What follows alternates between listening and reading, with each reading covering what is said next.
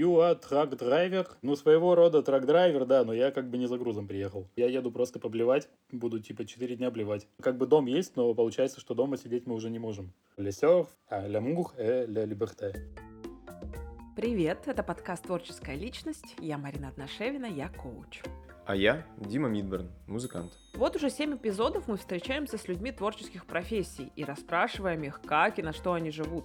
А еще где ищут вдохновение, что думают про свои индустрии и какие советы могут дать тем, кто тоже хотел бы добиться в этом успеха. Это восьмой эпизод, последний в первом сезоне. Наш гость – дизайнер и предприниматель Руди Гуревич. Восемь лет назад вместе с женой Кариной они создали бренд Surfer Raincoat. Сначала это были дождевики, а потом к ним добавились еще футболки, панамы, пончо и куча всего еще. Мы, кстати, с Мариной тоже носим их дождевики уже который год. Они и правда очень классные и качественные. При том, что бренд Surfer Raincoats позволяет ребятам много путешествовать и жить во Франции, не самой дешевой стране Европы, нам кажется, что Рудик никогда не ставил бизнес на первое место, а всегда соблюдал баланс между своими увлечениями, личной жизнью, дизайном одежды и бизнес-задачами. Мы решили расспросить, как ему это удается и удается ли. Вы э, с Кариной, твоей супругой, живете, как, наверное, многие люди мечтали бы жить. У вас есть свой бренд одежды, классная собака, вы больше двух лет провели в путешествии на автодоме, вы поднялись на гору Монблан. Нет, мы вокруг нее обошли. У тебя есть капитанские права. Да, да. Вы перебрались э, во Францию, которая манит многих, но немногие в нее перебираются почему-то. Складывается впечатление, что вы живете какой-то своей мечтой. Расскажи, как оно на самом деле? Как оно на самом деле? Мне кажется, просто я последний месяц словил какого-то депрессника.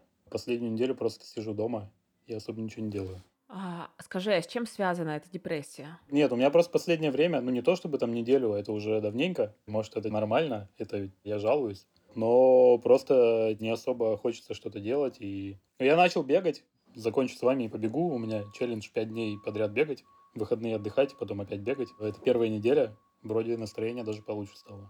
А в целом просто, типа, мы сидим дома, ну, Карина что-то куда-то ходит, мне даже особо выходить не хочется.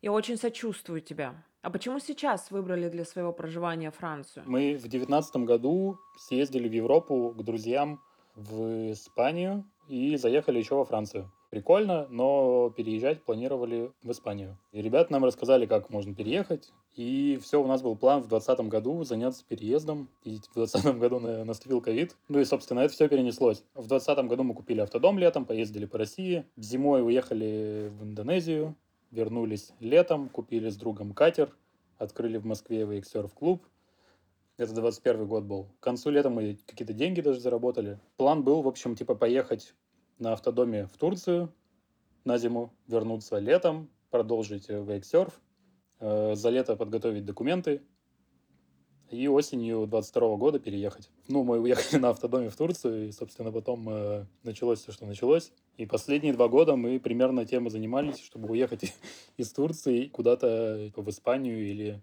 в какую-то похожую страну. Из Турции нельзя было податься в Испанию, но можно было в Португалию. Мы подались в Португалию, нам два раза отказали – мы расстроились.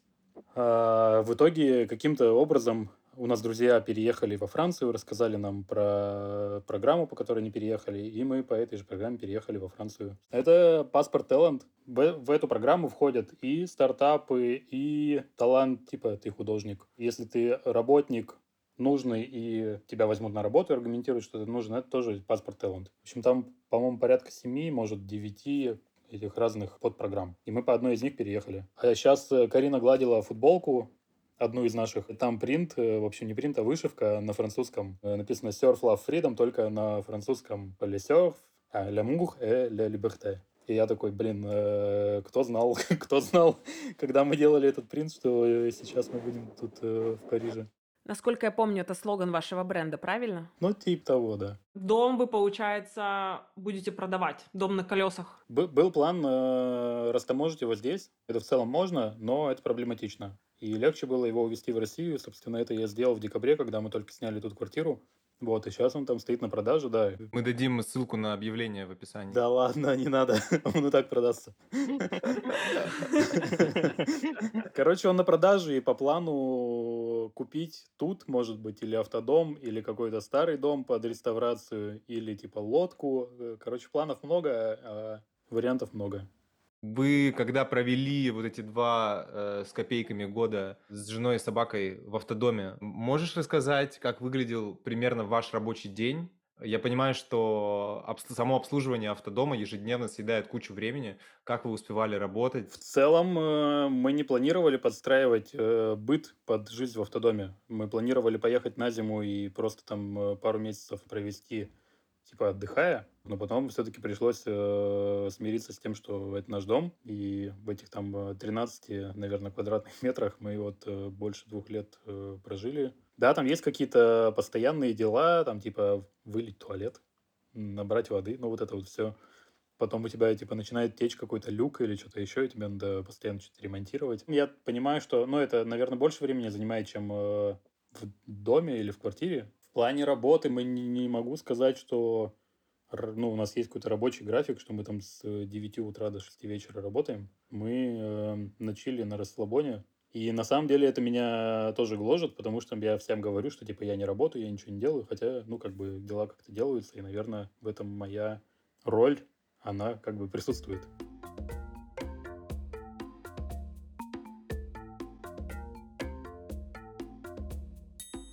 Как вообще после 24 февраля изменилась организация работы? Мне Дима по секрету сказал, что ты как-то ему говорил о том, что тебе очень важно на самом деле, что у тебя производство там же, где ты живешь. То есть у тебя было производство в России, ты был в России, тебе было легче контролировать. Как ты научился это делать удаленно? Научился ли? Мы, так как я опять же, как говорил, не так много времени работаем, и у нас нет какой-то суеты из-за этого. Поэтому, например, там в ковид мы особо не суетились, и как-то просто медленно все наладилось. И также и после 24 февраля в целом э, не было какой-то паники. Например, ребята, которые возили фурнитуру в Россию, э, компания YKK, они закрылись. Они написали письмо, компания уходит из России, и все, что у нас есть на складе, типа эти позиции доступны, вы можете их купить. В целом мы просто купили впрок и до сих пор используем то, что мы купили тогда. А сейчас как раз я переписываюсь с ними и делаю новый заказ, потому что это уже стало доступно. Ну, хотя и цены сильно выросли, примерно раз в 10. Производство также у нас в России, и мы сейчас э, пытаемся найти какие-то аналоги во Франции, открыть тут компанию, в общем, и запустить бренд здесь тоже, но пока ничего не вышло, потому что это все типа специализировано, таких производств не так много, тут э, дорогая э, работа, дорогой типа норма час, и я думаю, что надо производить где-то в Восточной Европе. Опять же, тут есть компания, которая производит ткани, которые мы используем. Я даже, когда был в России, хотел их покупать. Но тогда это было дорого, а сейчас, э, типа, ну, для нас тут это нормально. Вот, я писал письма, они не отвечали. И так как мы на автодоме, и мы один раз ехали мимо Лиона, и я, в общем, загуглил адрес этой конторы, и мы к ним приехали в Сент-Этьен в конце рабочего дня. Я захожу и говорю, типа, «Bonjour, monsieur!» И на, на, на меня чувак просто смотрит и говорит, вы кто? Я говорю, parlez англия? Он такой, типа, yes. И такой, you are truck driver? Я такой, ну, своего рода трак-драйвер, да, но я как бы не за грузом приехал. В общем, и он говорит, что вам надо? Я говорю, а что мне на почту не отвечаете? И он такой, вы откуда? Я говорю, я из России. Короче, было смешно, но он потом позвал босса, я с ним поговорил, сказал, что типа мы переехали, ну, у нас тут на 4 года ВНЖ, мы планируем открывать компанию. В общем, он такой, да, да, класс, давайте работать. Дал мне свою визитку, говорит, напишите мне письмо, я написал, и он пропал. Короче, я не понимаю, либо они не настолько галантные, что не могут отказать, либо он просто реально сыкует, э, как бы работать с нами. То есть пока удаленное управление производством в России понятнее, удобнее. Да, есть даже э, вариант э, найти какие-то схемы, чтобы ну, продолжать производить в России и возить сюда, ну, типа импортировать. Где ваша основная аудитория находится? У вас есть какие-то статистика? Основная аудитория находится в Москве потому что все деньги России находятся в Москве, и, ну, Москва, Питер. Из регионов покупают, но не так много. И есть какая-то часть людей э, в Европе, ну и там в мире. Большая часть, конечно, русскоговорящие, они сейчас пишут, типа, ребят, как купить. Ну и мы там находим, как отправить, и как им оплатить. А также есть ребята не русскоговорящие, которые когда-то нас нашли, и у нас даже сайт не был переведен на английский, и они написали на почту, типа, мы ничего не понимаем, но очень хотим заказать. И когда они получали плащи, особенно там в Европе, все писали, типа, офигеть, очень классная штука, вам нужно срочно тут продаваться. В общем, нам надо срочно тут продаваться, но мы не знаем, с чего начать. Скажи по поводу методов продаж, поменялось ли что-то по поводу рекламных каналов а, за последние два года? Ну, мы особо никогда рекламой не занимались, так, чтобы прям вплотную. А, то есть, когда был таргет, мы занимались таргетом, но, опять же, ну, в полсилы. И сейчас, конечно же, жалею, что, типа, тогда можно было просто равносильно количеству потраченных денег получать э, заказы и аудиторию. Когда таргет перестал быть, мы начали а, работать с блогерами, ну и опять же, я пытался найти человека, который занялся бы этим. Но мы постоянно натыкались не на тех людей. Там задача была найти подборку типа блогеров и наладить с ними связь. И у людей отличаются взгляды от э, наших. И они нам находили, в общем, не тех людей. В итоге мы начали сами это делать. Так как мы в автодоме на расслабоне, как бы это все очень медленно происходило. У нас проходил сезон, и в итоге там за сезон мы смогли там поработать, может, с пятью блогерами. Мы также пробовали, кстати, этот э, контекстную рекламу в Яндексе и потратили там какое-то количество денег, но оттуда выхлопа никакого нет, и примерно сразу было понятно, нам кто-то говорил, что в нашей нише это не будет работать. По факту сейчас остались одни блогеры, если есть человек, который хочет поработать, welcome. Нам нужен э, человек, который возьмет на себя всю эту инфлюенс-движуху, потому что мы не очень любим общаться с блогерами. Да, на самом деле э, нам давно уже надо начать какую-то команду собирать. Мы все это время с 2017 года работаем вдвоем, и поэтому отчасти у нас все так э, медленно и идет. А как это работать с женой? Нормально, но сложно. Ну, то есть э, сложно в плане того, что ты не можешь контролировать, как бы спрашивать человека, так как если бы он был твоим подчиненным. Но зато, типа, вы всегда вместе можете что-то обсудить, э, что-то придумать. Ну, Карина очень классно делает э, съемки удаленно. И пока нас не было, ну, в общем, два с половиной года мы сделали несколько съемок э, полностью удаленно, и она этим занималась, и они получились, э, ну, типа, чем дальше, тем лучше. Друзья, у нас с Мариной для вас новая подкаст-рекомендация. На этот раз советую вам партнерский материал. Так называется подкаст про книжки, сериалы и кино, который уже больше пяти лет делают экс-журналистки Валя Горшкова и Лида Кравченко. За это время ведущие успели, во-первых, рассказать про сотни новых книжек и кино, а во-вторых, при поддержке слушателей открыли в Нижнем Новгороде частную библиотеку современной литературы. Если вам хочется с кем-то обсудить новый фильм «Мастер и Маргарита», последний сезон True Detective, а еще классическую современную литературу, вам точно понравится. У Вали и Лиды всегда свой очень интересный взгляд. Послушайте, ссылку мы оставим в описании.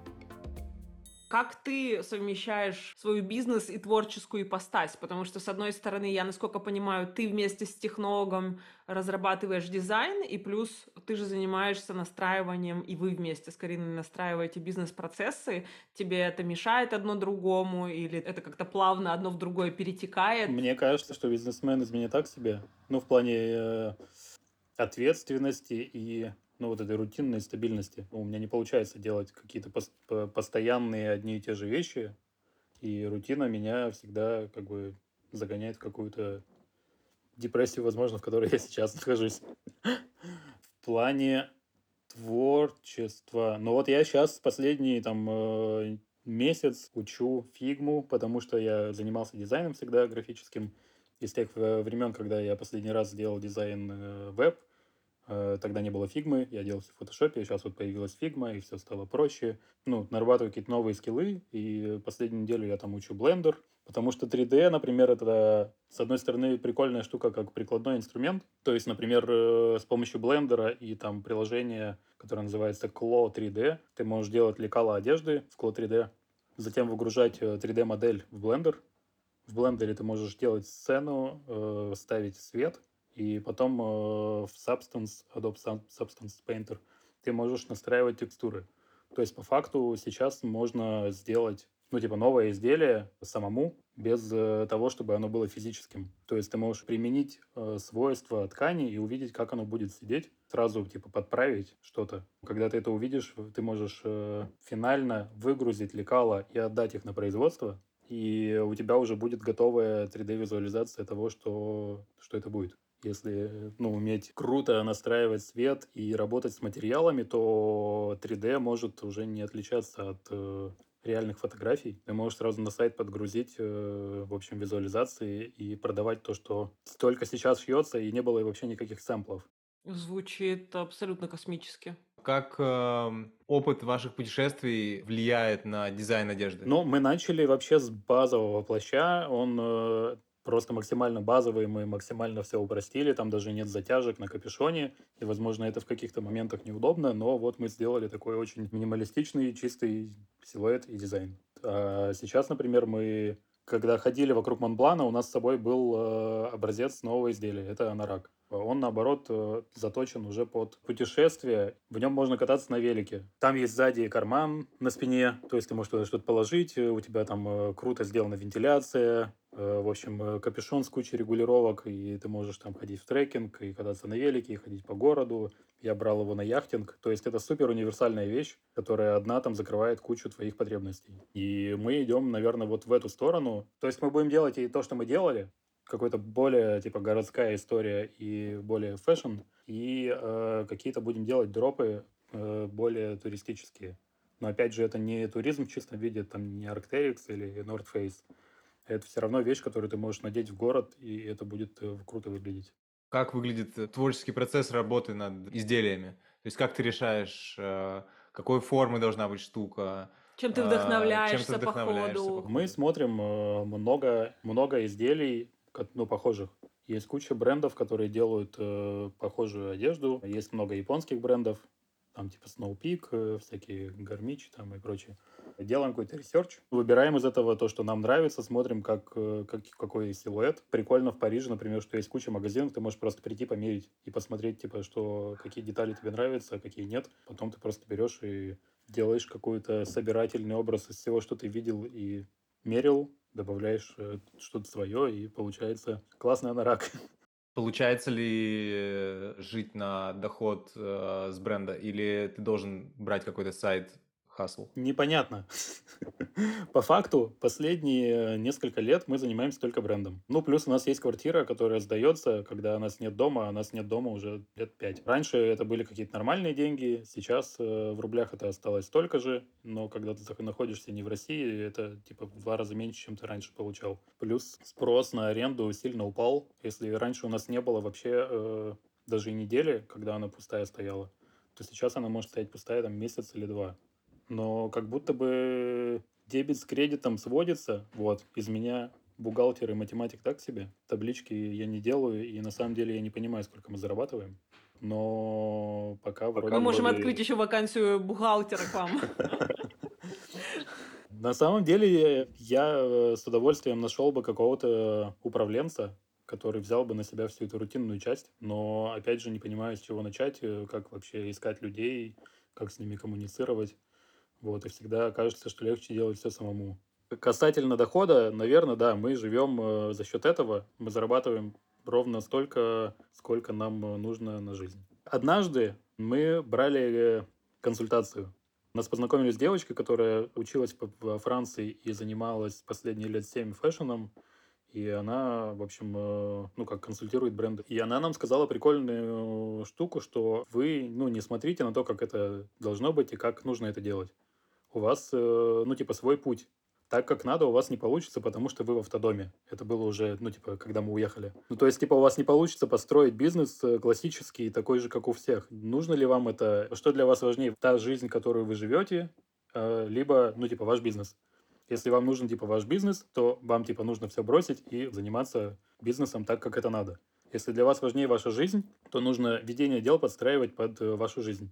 Хороший совет. Но сейчас-то вы не в автодоме. Да, и последний год я, ну, я, наверное, и Карина, мы, когда начали подаваться э, на ВНЖ куда-нибудь, мы думали, что, типа, сейчас мы вот приедем, э, снимем квартиру, сядем, и все будет как прежде. Мы заселились в квартиру, по-моему, 1 декабря. 3 я уехал в Россию и вернулся перед Новым годом. А в январе я уехал э, на Канары на яхтенную гонку. И вот э, недавно вернулся, и у меня депрессия. Вот. А Карина послезавтра уезжает, в общем, в Ниццу, там на пару дней. И, то, собственно, как бы дом есть, но получается, что дома сидеть мы уже не можем. и непонятно, как быть дальше.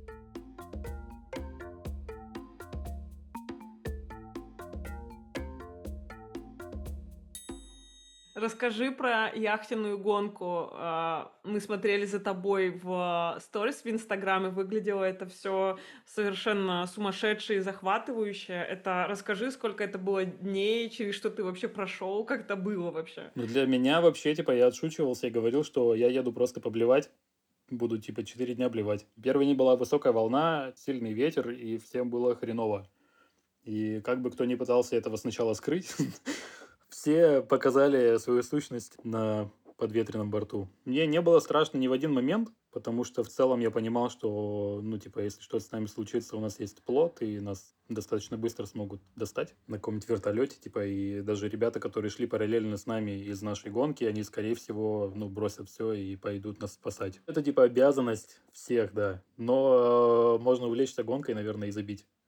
И, кстати, во время гонки мы получили э, по рации сигнал Man Overboard. В общем, это какой-то чувак, э, ну, человек, который где-то выпал с какого-то судна. Но мы посмотрели, что это было в 50, по-моему, 5 милях от нас, а это почти 100 километров. Ну и, собственно, мы бы туда не дошли там в нужное время, вот. И потом этот сигнал всю ночь э, транслировали. В общем, скорее всего, этого человека не нашли. Поэтому мы пристегивались. Ну, собственно, типа, там техника безопасности, и ты всегда должен быть пристегнут э, к лодке. Самое, но опять же, не могу сказать, что страшное. Короче, самое впечатляющее, что произошло, это когда в одну из ночей просто закончился ветер, и это было предсказуемо по прогнозу. И он просто выключился, и мы, э, грубо говоря, двигались туда, куда нам, куда нам нужно, только подгоняемые волной. И нам надо было просто подправлять лодку так, чтобы нас волна ровно в корму толкала.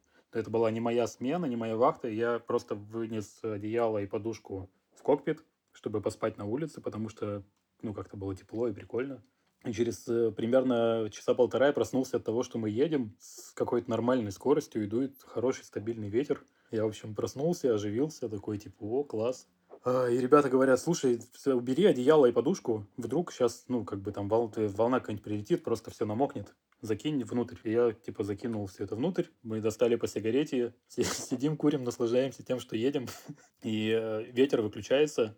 По несколько минут ничего не происходит, просто, типа, нет ветра.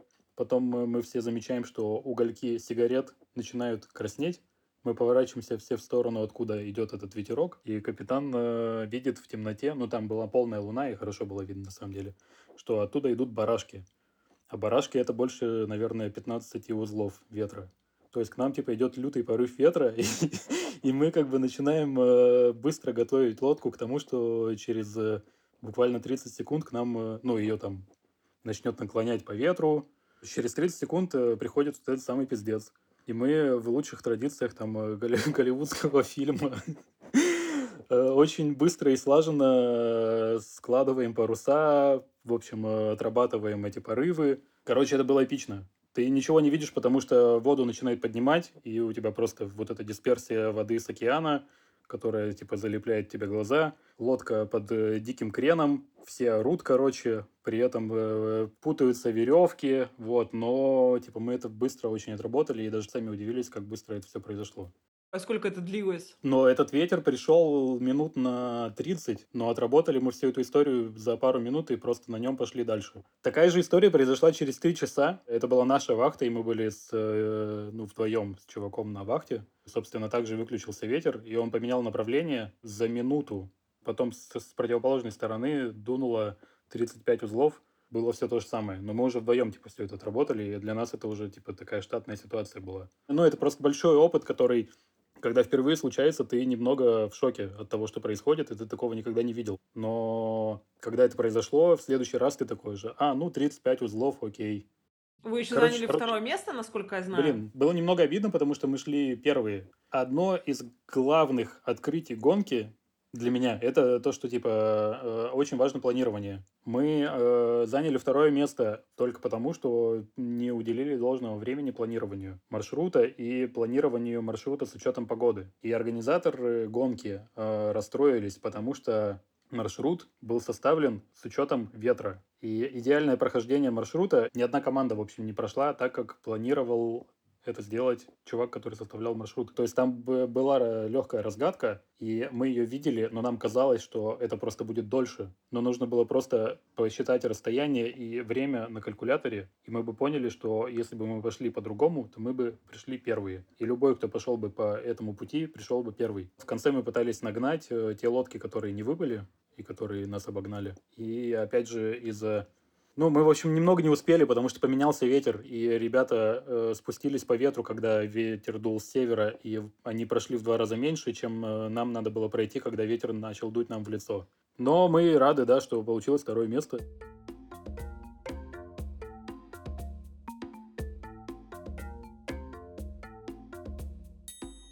Всегда ли так было, что ты увлекался такой хопа, автодом, путешествие, хопа, яхтинг. Всегда ли ты вел такую насыщенную жизнь? Конечно, нет. А что повлияло? По-любому вы видели эту картинку, наверное, мотивирующую. А, вспомните, чего вы хотели пять лет назад, посмотрите, где вы сейчас. А если вы расстроились, как там, блин, Короче, ну, вы суть поняли. понятно, суть понятно. Я вспоминаю время, когда я работал в, в редакции, в издательском доме. Я приходил на работу раньше всех и уходил позже всех. А, я занимался вот версткой двух изданий. Когда мне говорили друзья, это было уже в Сочи, чувак, погнали там в Анапе, прикольный фестиваль на выходные, вот сегодня выезжаем. Я такой, о, класс. Нужно было вычитывать номер, ну, то есть вычитывали номер, а мне нужно было вносить правки. И главред э, говорит, слушай, а куда ты собрался ехать? Тут куча работы. Я такой, блин, жалко, короче, не поеду я на фестиваль. Тогда я думал о том, что как бы круто было бы меньше работать и находиться в офисе, в редакции. Потом мы начали путешествовать, и я начал думать, что прикольно было бы жить в разных странах, э, ну, дольше, чем это обычно там происходит когда люди приезжают на несколько дней, там, на неделю или на две. И, в общем-то, мы начали ездить куда-то на, на месяц, на два, на три. Была шутка, что кто-то звал «погнали куда-нибудь в Таиланд». Я говорю, если это путешествие меньше, чем на два месяца, меня даже не зови. Как-то так э, получилось, что сейчас по факту мы особо не заняты работой, но есть куча времени. И вот, э, и вот так мы живем. У тебя в Инстаграме есть э, такой повторяющийся мем, где ты в шикарном антураже как правило, пьешь игристое или пиво и говоришь, э, делая глоток, передаю привет всем, кто заебался. Ребята, я с вами. Я с вами. Скажи, пожалуйста, заебался ли ты? В последнее время я уже говорю, что да. Что дает тебе силы продолжать? На самом деле, мне кажется, последние вот э, пару лет мы живем каким-то планированием чего-то, что нельзя запланировать. Вот. И как будто бы мы всегда живем не тем, что происходит сейчас, а тем, что будет чуть позже. В том числе вот сейчас мы планируем там э, лодку в Турции, и я уже думаю о том, как будет прикольно там. Мы поедем в Португалию. В общем, мы не можем сидеть дома. В Португалию мы хотели, и подавались туда два раза, но нам отказали. Но мы все-таки хотим посмотреть, что там происходит в Португалии.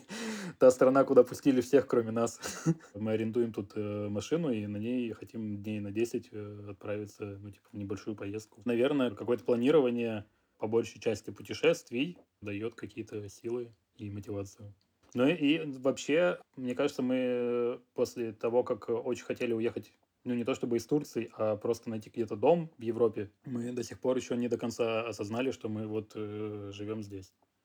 Потому что когда э, я такой, блин, надо поехать на гонку. Я знал про нее полгода назад, но до последнего думал, ехать или не ехать, потому что, ну, там, типа, не так много денег сейчас. Вот, и я, в общем, э, когда такой, все, еду на гонку, договорился с чуваками, нашел место в команде, приехал в аэропорт, ну, я лечу, а куда я лечу? Типа на Тенерифе. Тенерифе — это Испания, о, прикольно, мне не нужна виза, и я просто выхожу на Тенерифе, и я такой, ой, прикольно, тут теплее, в океан, и типа я могу перемещаться без проблем. То есть мы еще не до конца осознали всю эту движуху. Интересно, И что бы ты сказал а, тому парню, каким ты был, который м, верстал журналы, а, оставался во вторую смену? Да, на самом деле я бы ничего не сказал, потому что все, что было, это все было как бы последовательно. И вот мы сейчас здесь, потому что тогда мы делали, ну, то, что мы делали. Мне папа говорит, типа, вот, надо было раньше уезжать, сейчас бы уже, типа, не парился, имел бы там доход э, в евро, и, типа, я говорю, слушай, ну, тогда бы не произошло много всего другого. Все, что мы делаем, э, наверное, все к лучшему. Надо просто понимать, э, чего ты хочешь на самом деле. Этими словами мы закончим наш первый сезон подкаста. И Ого. это восьмой выпуск. И спасибо тебе огромное Да. за интервью. Это очень было интересно. Это был последний эпизод первого сезона творческой личности. Мы вернемся к вам уже через пару месяцев, когда осознаем все, что с нами произошло, и улучшим некоторые моменты. Между сезонами для вас будет сюрприз.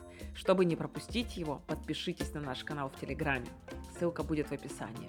А пока ставьте нам оценки в подкаст-приложениях, поделитесь подкастом в своих соцсетях и поддержите нас на Бусти или Патреоне. Ваши донаты мы отправим на работу команды и оборудование. До свидания, до встречи через пару месяцев.